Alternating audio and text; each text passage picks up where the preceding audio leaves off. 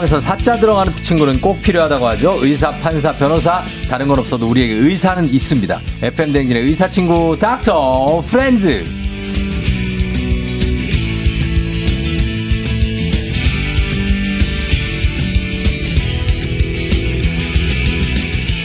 흰 가운과 청진기가 너무나도 잘 어울리는 64만 구독자를 가진 유튜버이자 내과 전문의 우창윤 선생님 어서 오세요. 네, 안녕하세요, 쫑디님. 나와서 오랜만이에요. 네. 반갑습니다. 예, 그래요. 님자 안 붙이고 그냥 쫑디라고 하시면 아, 됩니다. 쫑디. 네, 예. 알겠습니다. 그러니까 막대하셔도 돼요. 아, 진짜죠? 그럼요. 아, 그럼 이제 막 대하겠습니다. 그렇죠. 우리 창윤이. 저도 반말할까요? 아니요. 아, 그건 아닙니다. 자, 우리 선생님. 네. 그 의사 가운은 흰색이 많잖아요. 어, 그쵸. 지금 그거는 왜 거의. 드라마나 영화에 보면 또 수술하는 선생님은 음. 또뭐 초록색이나 파란색 가운 입고 네. 그게 왜 그런 겁니까? 이게 원래는 의사 가운이 중세 시대에는 검은색이었어요. 어, 그래요? 네, 그때는 성직자님들이 이제 의사의 아. 의업도 같이 했기 예, 때문에 예, 예. 그때는 또 검은색이 지식을 상징해서 검은색이었는데 예. 이게 약간 그 18세기 이후에 그 음. 과학론적 반복론이 좀 발달하면서 네. 항생제 세균 이런 것들이 좀 발견되고 이제 의학이 네. 과학에 속하게 되면 서 예. 실험실에서 입던 그 가운을 이제 뭐 의료 현장에서 입게 돼가지고 흰색 가운이 되게 된 건데요. 어. 입어보니까 좀 뭐. 묻으면 잘 보여가지고 네, 좀 그렇죠. 그런 거고요. 어. 그 수술복이 녹색인 거는 네. 우리가 이제 수술할 때 피 엄청 오래 보잖아요. 네. 그러면은 그 빨간색을 엄청 오래 보면은 음. 빨간색을 보는 우리의 눈의 원추 세포가 지쳐요. 아. 그러면 그 보색이 이제 흰색 벽 보면 보이거든요. 예. 그래서 막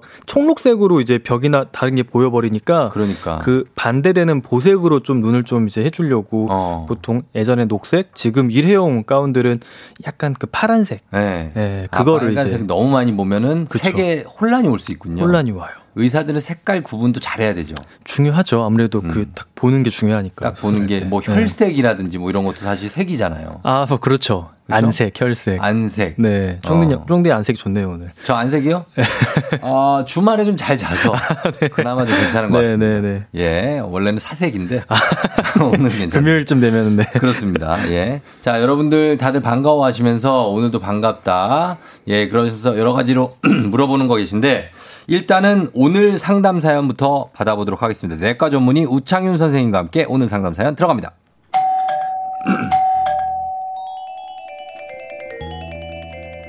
요즘 따라 몸이 정말 피곤합니다. 퇴근 후에는 집에 와서 기절, 잠을 자고요. 평소에 잠이 모자랐나 싶어서 주말 동안 충분히 휴식을 취했는데도 피로감이 사라지질 않아요. 주변에서 갑상선 문제일 수도 있다고 그러던데 갑상선이라는 게 이게 대체 뭐죠? 도와줘요, 닥터 프렌즈!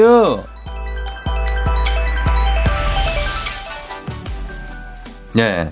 실제로 주변에 많은 분들이 요즘 갑상선 때문에 네, 난립니다. 네, 네. 그렇죠? 네, 막 그쵸. 갑상선 쪽으로 뭐 수술하신 분도 있고 아, 굉장히 많아요. 시술하시는 분도 있고 네. 하는데 이게 호르몬이 여기서 나오잖아요. 갑상선 호르몬이 거기서 나오죠. 그래서 이게 뭔지를 일단은 갑상선이라는 것부터가 뭔지를 알려주셔야 될 것 같아요. 어, 이제 갑상선이라고 하면은 우리 네. 목 손으로 쭉 내려가다 보면은 툭 네. 튀어나와 있는 갑상 연골이라는 게 있어요. 그 툭 튀어나 이게 뼈인데 그쵸, 이게, 이게 연골, 목젖 연골. 아니에요? 어, 울때 목젖이라고 하고 울때라고도 하는데 갑상 연골이거든요. 아 이게 말랑말랑하잖아요. 뼈는 아니고. 저는 굉장히 많이 나왔어요. 어 그러네요. 예. 목소리가 좋으셔서. 아니 아니 이게 이거 이거를 네. 여기서 그 바로 아래에 이제 붙어 있는 나비 모양의 장기가 아, 있어요. 예. 예. 그래서 보통 사람은 봐선 안 보여요. 네. 그리고 만져도 잘 안 만져지는데 아주 마르신 여자분들 같은 경우에는 상대적으로 좀 두꺼워 보이는 경우는 있거든요. 음. 그렇지만 대부분 이제 봐보면 정상인데 네. 여기에서 나오는 호르몬이 우리 몸의 어떤 에너지와 대사를 관장을 해요. 어. 그리고 이 갑상선 호르몬은 예. 진짜 우리 몸에 있는 세포에서 작용을 안 하는 그런 세포가 없어요. 그래요. 온 몸에 작동을 해요. 어. 그래서 굉장히 다양한 증상을 만들어내죠. 네, 이거는 이 갑상선이 요 위치는 여기인지 알겠어요. 일단 네네네. 울때 바로 옆에 나비 모양으로 생긴 장기. 네네네. 이게 호르몬이 많이 나와도 문제고 적게 나와도 문제라고요? 그쵸. 어. 이게 갑상선 호르몬은 일단 우리 몸의 어떤 에너지와 대사를 관장한다고 했잖아요. 네. 이게 많아져 버리면은 음. 어떤 엑셀을 풀로 피로 받고 있는 듯한 상황이 돼요. 아. 그래서 계속 엔진이 이렇게 돌아가는 것처럼 어, 멈추지 못하는구나. 그렇죠. 자꾸 소비되고 음. 열나고 땀 많이 나고 이게 신경계에 영향을 미쳐가지고 막 네. 감정도 불안정해지고 어. 불안해지고 손 떨리고 네. 막 약간 성격도 울컥울컥 신경질적으로 어. 변하기도 하고 그렇죠. 머리카락도 얇아지고 어. 살도 빠지고 어. 어떤 사람들은 또 젊은 사람들은 특히 네. 식욕이 너무 항진되기도 해요. 에너지 아, 소모가 아, 많아지니까. 들어요? 네. 그래서 어. 빠지는 것보다 오히려 쪄서 오는 경우도 있는 있고 음. 또 이게 기능 기능 저하가 돼 버리면은 우리 몸에 에너지가 없어져요. 네. 추위 너무 많이 타고 어. 피부 만져보면 차가워요. 땀도 잘 안 나고 네. 그리고 의지가 없고 약간 기력도 없고 어. 너무 피곤하고 아. 항진도 물론 잠도 안 오고 이런 불면증이 생길 수 있거든요. 네. 근데 이게 너무 엑셀을 밟고 있으니까 우리 몸의 에너지는 한정이 돼 있잖아요. 음. 그래서 극심한 피로감을 호소하는 분들도 있어요. 그렇죠. 네, 그래서 예. 기능 저하나 항진이나 둘다 음. 극심한 피로감을 호소할 수 있기 아, 때문에 아, 둘다 피로는 와요. 그렇죠. 항진도 하긴 워낙에 악셀을 밟으니까 그렇죠. 이게 피로감이 확 와버리죠. 저하는 워낙에 약해져 있어서 그렇죠. 그냥 의지 자체가 없고 그냥 어. 쭉 그냥 좀 사람이 축 처져요. 얼굴도 푸석푸석해지고 어. 굉장히 안 좋죠. 그러면은 어때요? 이거 지금 이 사연의 주인공은 일단 만성 피로가 있다고 하는데 네네. 주말에 잠을 푹 잤는데도 또 월요일 되면 피곤한 거예요. 아. 이거 왜 그러는 거예요? 갑상선이잖아요. 이게 좀 그, 금요일 밤에는 어떠신지 좀 궁금하긴 하거든요. 이제 월요일 금요일 밤 달리는 건가요? 파리피플인가? 예, 이게 보통 직장인 분들 저도 이제 환자분들이 피로하다는 증상을 정말 많이 호소하세요. 예. 뭐 병원에서 만나는 분들이 한 80에서 90%는 피곤하다고 하시는데 음. 저도 가끔씩은 환자분들 만나면서 아 나도 피곤하다 느낄 때가 있어요. 예. 예, 그런데 이제 진짜 병적인 피곤함 내가 예전엔 이렇지 않았는데 어어, 요즘 그러니까. 들어서 제, 달라진 거. 그쵸. 뭐 너무 재밌는 것도 없고 너무 어. 우울하고 어, 낙이 없고 그쵸, 인생에 낙도 없고 보, 재밌었던 분들 재미가 없고 이렇게 피곤하면은 음. 한 번쯤은 검사 받아보실 만해요. 갑상선의 음. 문제일 수도 있죠. 그래요? 네. 어 갑상선은 남성보다 여성이 더 많은 건 맞습니까? 그쵸 여성이 더 많아요. 그래요? 네 아무래도 어. 호르몬의 영향을 좀 받는 이게 예. 장기이기 때문에 예. 어 뭐 안에 결절 같은 게 있거든요. 네. 결절 같은 것도 여자분들이 훨씬 더 많이 생기고요. 어. 어 실제로 기능 저하, 기능 항진 그리고 갑상선 암에 있어서도 네. 여자분들이 유병률이 더 높아요. 유병률이 높고 반대로 남자가 걸렸을 때 더 위험할 수 있다는데 그거 맞습니까? 그렇죠. 왜냐면은 네. 남자들은 잘 안 생기거든요. 네. 잘안 생긴다는 게 대부분 이 양성 결절이 잘 안 생긴다는 거예요. 음. 양성 결절은 검사에서 이제 저희가 아 그냥 지켜봅시다 하는 그런 모양도 이쁘고 네. 잘 커지지 않는 그런 결절은 남자는 상대적으로 잘 안 생겨요. 음. 그래서 남자가 만약에 있다면은 검사해 보면은 좀 안 좋은 예일 어. 확률이 더 높아지는 거죠. 안 좋, 예후가 안 좋을 가능성이 훨씬 그렇죠. 여자보다 높고. 예, 암이나 이런 것 음. 혹은 음. 조금 더 진행된 병기에 음. 발견되는 경우가 좀 더 있어요. 그럴 수 있고. 자, 그러면은 이게 갑상선이 갑상선 암으로 음, 네. 전이가 될 경우가 많은데 여성 암 발병률 1위라고 하지 않습니까? 요새 유방암이랑 왔다 갔다 하거든요. 왔다 갔다 아, 이게 유방암이랑 왔다 갔다 하는데 요새는 아마 유방암이 1등일 텐데 음. 그래도 한 19% 정도 이제 네.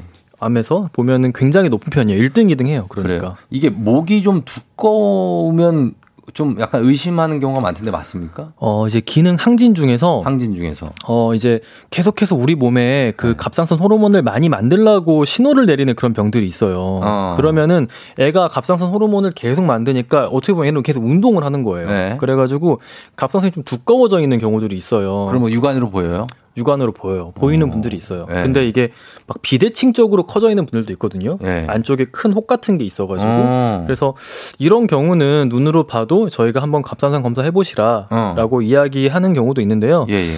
앞서 말한 대로 아주 좀 마르신 네. 여자분들은 상대적으로 좀 커 보이는 경우들이 있는데 음. 자기가 어렸을 때부터 이런 목이 두껍다는 이야기를 좀 많이 듣고 예. 좀 두꺼워졌다거나 음. 최근 들어 체중도 자꾸 빠진다거나 예. 뭐 땀도 너무 많이 나고 설사하고 막 이러면은 예. 한 번쯤은 그냥 피 검사 받아보시면 돼요. 음. 이제 어떤 갑상선 상진이나 이런 거는 예. 그래서 검사 받아보시면은 아니면은 음. 지금 그냥 젊은 층도 요즘 많이 생긴다 그래서 네네네. 이렇게 목을 좀 만져봐서 대충 알 수 있는 방법은 없습니까 이렇게? 아이 갑상선 예. 용골 아래쪽을 만져보시면 바로 이게 예. 목울 때 아래쪽에 네, 울때 아래를 양쪽 손가락으로 만져보면은 예, 만져, 바로 이게 갑상선이거든요. 아. 이게 뭐 지나치게 커져 있다건 느낌이 남들하고 비교했을 때 지나치게 뭔가 두툼하게 만져진다거나 네. 비대칭 쪽으로 어떤 안에 1cm 이상의 혹이 있으면 만져질 수도 있거든요. 음. 음 근데 그런 게 안 느껴진다면 대부분은 정상이실 거예요. 그냥 대칭적으로 조금 튀어나온 뼈 같은 게 만져지는데 뼈가 이게 그러니까 뼈가 강인한 만... 뼈가 아니고 어 그게 연골이거든요. 연골. 예. 네, 그러면은 괜찮으신 거예요. 아 이게 만져지는데. 어. 네. 거기 만지면 막 목소리 안 나와요. 네, 급소예요 여기? 네 급소예요. 아 급소구나. 네, 목소리 예. 안 나와요. 네. 그, 그리고 목을 이렇게 만져보고 저 최근에 어떤 기사를 보니까 갑상선에 이상이 생기면 네. 흰머리가 많이 날 수 있다고 하는데 이거 맞습니까? 어, 그거 맞는 말이에요. 어. 이게 그러니까 보통은 흰머리가 네. 꽤 오랜 시간에 걸쳐서 흰머리가 나거든요. 뭐 그렇죠. 6개월, 1년 이렇게 변화가 생겨야 되는데 네. 이제 갑상선 호르몬은 음. 우리 모낭에도 영향을 미치고 음. 그리고 또 안에 있는 그 멜라닌 세포에도 영향을 미치거든요. 네. 그래가지고 항진이나 저하나 네. 머리카락이 빠지거나 얇아질 수도 있고 어. 갑자기 흰머리가 생길 수도 있어요. 흰머리가 네, 흰머리가 막 갑자기 생겼다. 네. 그러면은 뭐 갑상선 기능에 뭔가 문제가 혹은 변화가 생겼다는 걸 좀 의심해 볼 수도 있어요. 어, 의심해 볼 수. 그리고 갑상선 질환이 생기면 살이 많이 찔 수도 아주 막 쭉 빠질 수도 있다는 거죠. 어, 굉장히 그럴 수 있어요. 편차가 커요, 그게. 이게 기능 저하가 있는 분들은 네. 진짜 근데 의지 자체가 없으니까 병원 참좀 늦게 오시는 경우들이 있어요. 막 그렇겠다. 어, 근데 네. 너무 안 움직이고 네. 에너지 네. 자체를 안 쓰니까 우리 몸의 세포가 에너지를 잘 안 쓰는 거거든요. 네. 그래서 점점 그게 지방에 쌓여가지고 어. 기능 저하 있는 분들은 막 5kg, 7kg, 10kg 쪄서 오시는 분들도 있고 어. 항진 같은 경우에는 네. 진짜 심하신 젊은 여자분, 남자분 같은 경우에는 네. 몸에서 땀이 계속 나고 있어요, 진짜. 그래요? 네. 그러니까 어. 이제 삐쩍 말랐죠. 살이 계속 빠지는 거네. 살이 계속 빠지는 거예요. 살이 안 찌는 거예요. 본인도 음. 안 찐다고 이야기해요. 그리고 이야기해 보면은 막 자기 한 7kg, 8kg 빠졌다. 예. 아, 그런 분들이 그런 분들이 있어요. 예.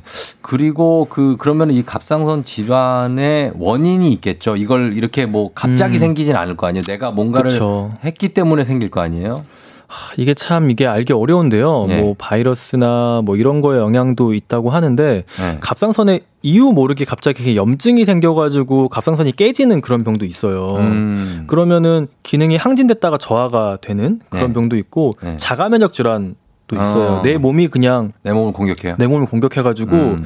이게 기능 항진이 되시는 그런 분들도 있고 네. 어, 그 외에는 이제 우리가 할 수 있는 건 사실 근데 별로 없어요. 네. 할수 있는 건 별로 없고, 어, 너무 지나치게 요오드를 많이 먹거나 요오드? 네, 요오드를 아, 많이 그 먹고. 얘기 들었는데 네네. 요오드 들어간 게 왜 해조류에 많잖아요. 맞아요. 해조류, 다시마, 미역, 김. 미역을 많이 먹으면은 갑상선암 걸릴 위험이 높다는데 이거 맞습니까? 어, 조금 올라간다고 돼 있긴 한데요. 근데 어. 대부분의 그 이제 해조류는 미역 같은 것들은 먹으면은 요오드는 다 소변으로 나와요. 나오겠죠. 네, 그래서 네. 우리가 뭐 방출되죠. 일상적으로 먹는 그런 이제 예. 요오드, 뭐 미역국 한 번씩 먹는 거, 김 한 번씩 먹는 거 이런 게 문제가 된다고는 절대 하지 않거든요. 음. 근데 이게 내가 몸에 좋을 거라 생각하고 미역국을 정말 하루 세 끼 뭐 1년 동안 챙겨 어. 먹겠다. 예. 이런 식으로 아주 주기적으로 주기적으로 과다하게 섭취하는 경우에는 위험성이 조금 올라가는 걸로 돼 있어요. 아. 중국 같은 데서 이제 중국 같은 게 특정 성에서 네. 물의 요오드 함량이 높은 지역과 낮은 지역 어. 이런 걸 좀 비교해 봤더니 그리고 네. 그 지역에 물의 요오드가 올라가기 전과 후를 비교해 봤더니 이런 네. 갑상선 질환의 유병률이랑 갑상선 결절 그리고 음. 갑상선 암이 조금 올라가더라고요. 아, 음. 그래요. 근데 우리나라는 워낙 많이 먹는 편이거든요. 그렇죠. 미역이나 네. 뭐 김, 네. 해조류 뭐 많이 먹죠. 그 우리나라는 아예 그 소금 자체에 요오드가 들어 있어요. 우리는 음. 바닷소금 쓰기 때문에 네. 그래서 뭐 안 들어간 게 없어요. 뭐 장, 김치. 아, 그래서 우리는 기본적으로 요오드가 결핍된 지역에 사는 건 절대 아니기 아니까. 때문에 뭐 굳이 챙겨 드실 필요는 없다. 어. 근데 한 번씩 드는 드시는 뭐 이런 해조류는 다른 건강에 좋은 요소가 많기 때문에 요오드가 영어로 JOD입니까?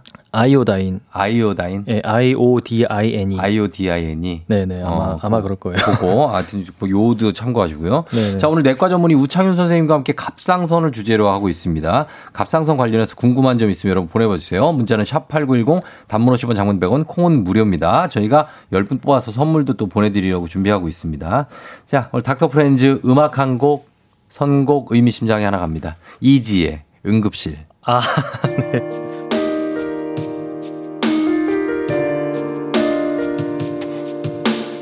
자존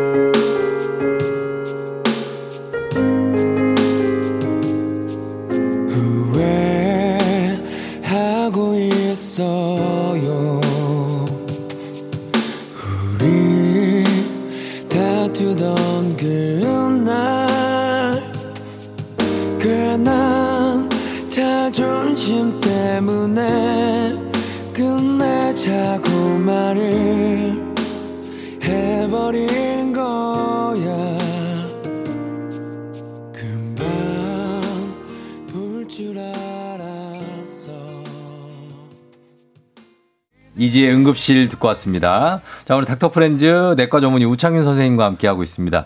갑상선을 주제로 함께하고 있는데, 어, 질문들이 굉장히 많아요.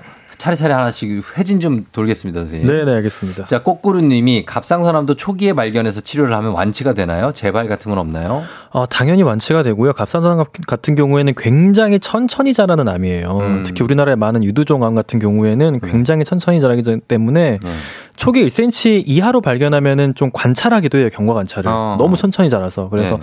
당연히 완치가 되니까 걱정하지 마시고 검사 음. 받아보세요. 네, 너무 조급해하지 마시고. 네, 네, 네. 어, 그리고 갑상선 을 예방할 수가 있나요? 지금 평소에 그러니까 음. 갑상선 막 운동하듯이 아, 네. 뭐 튼튼하게 만들 수 있냐는 거죠. 그런 건 특별히 없을 것 같아요. 이게 네. 의사들이 늘 하는 말인데 뭐 음식 골고루 드세요. 뭐 그런 정도죠. 네, 이 정도밖에 없을 어, 것 같아요. 날개 찾은 네. 천사님 네. 그런 정도입니다.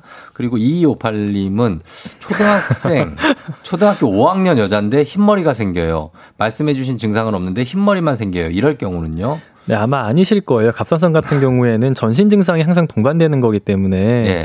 아, 어머니가 혹시 가족분 중에 흰머리 있으신 분은 없는지. 네, 네. 흰머리 유전인 경우 많아요. 그렇죠. 예. 맞아요. 제일 많은 것 같아요, 그게. 그렇죠.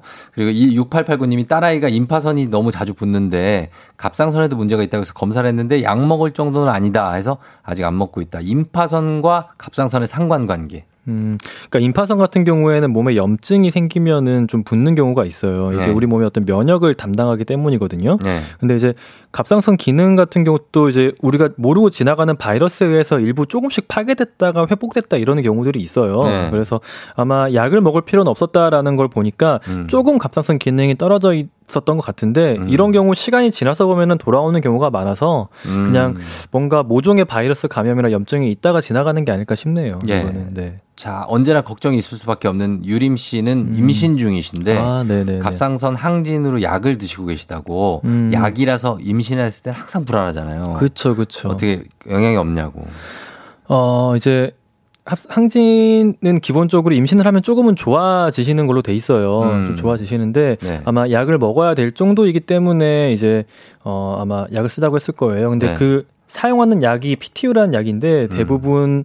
안전하다라는 게 지금 벌써 십수년간 많이 음. 이제 알려져 있거든요. 그리고 네. 항상 약을 쓰는 거는 항진이 좀 심하면은 음. 이제 임신을 유지하는 문제가 될 수 있어요. 네. 그리고 그 항진을 만드는 항체가 태아한테도 가거든요. 음. 그래서 이제 그런 영향 때문에 네. 이 약에 의한 위험보다 이 항진의 위험이 더 크기 때문에 쓰는 음. 거예요, 대부분. 그래서 네. 지금 하시는 게 최선이다라고 음. 생각하시고 정, 그 정기적으로 검진 잘 받으시면은 음. 이쁜 아이 잘 낳으실 수 있을 겁니다. 그래요. 네네. 너무 걱정 마시고.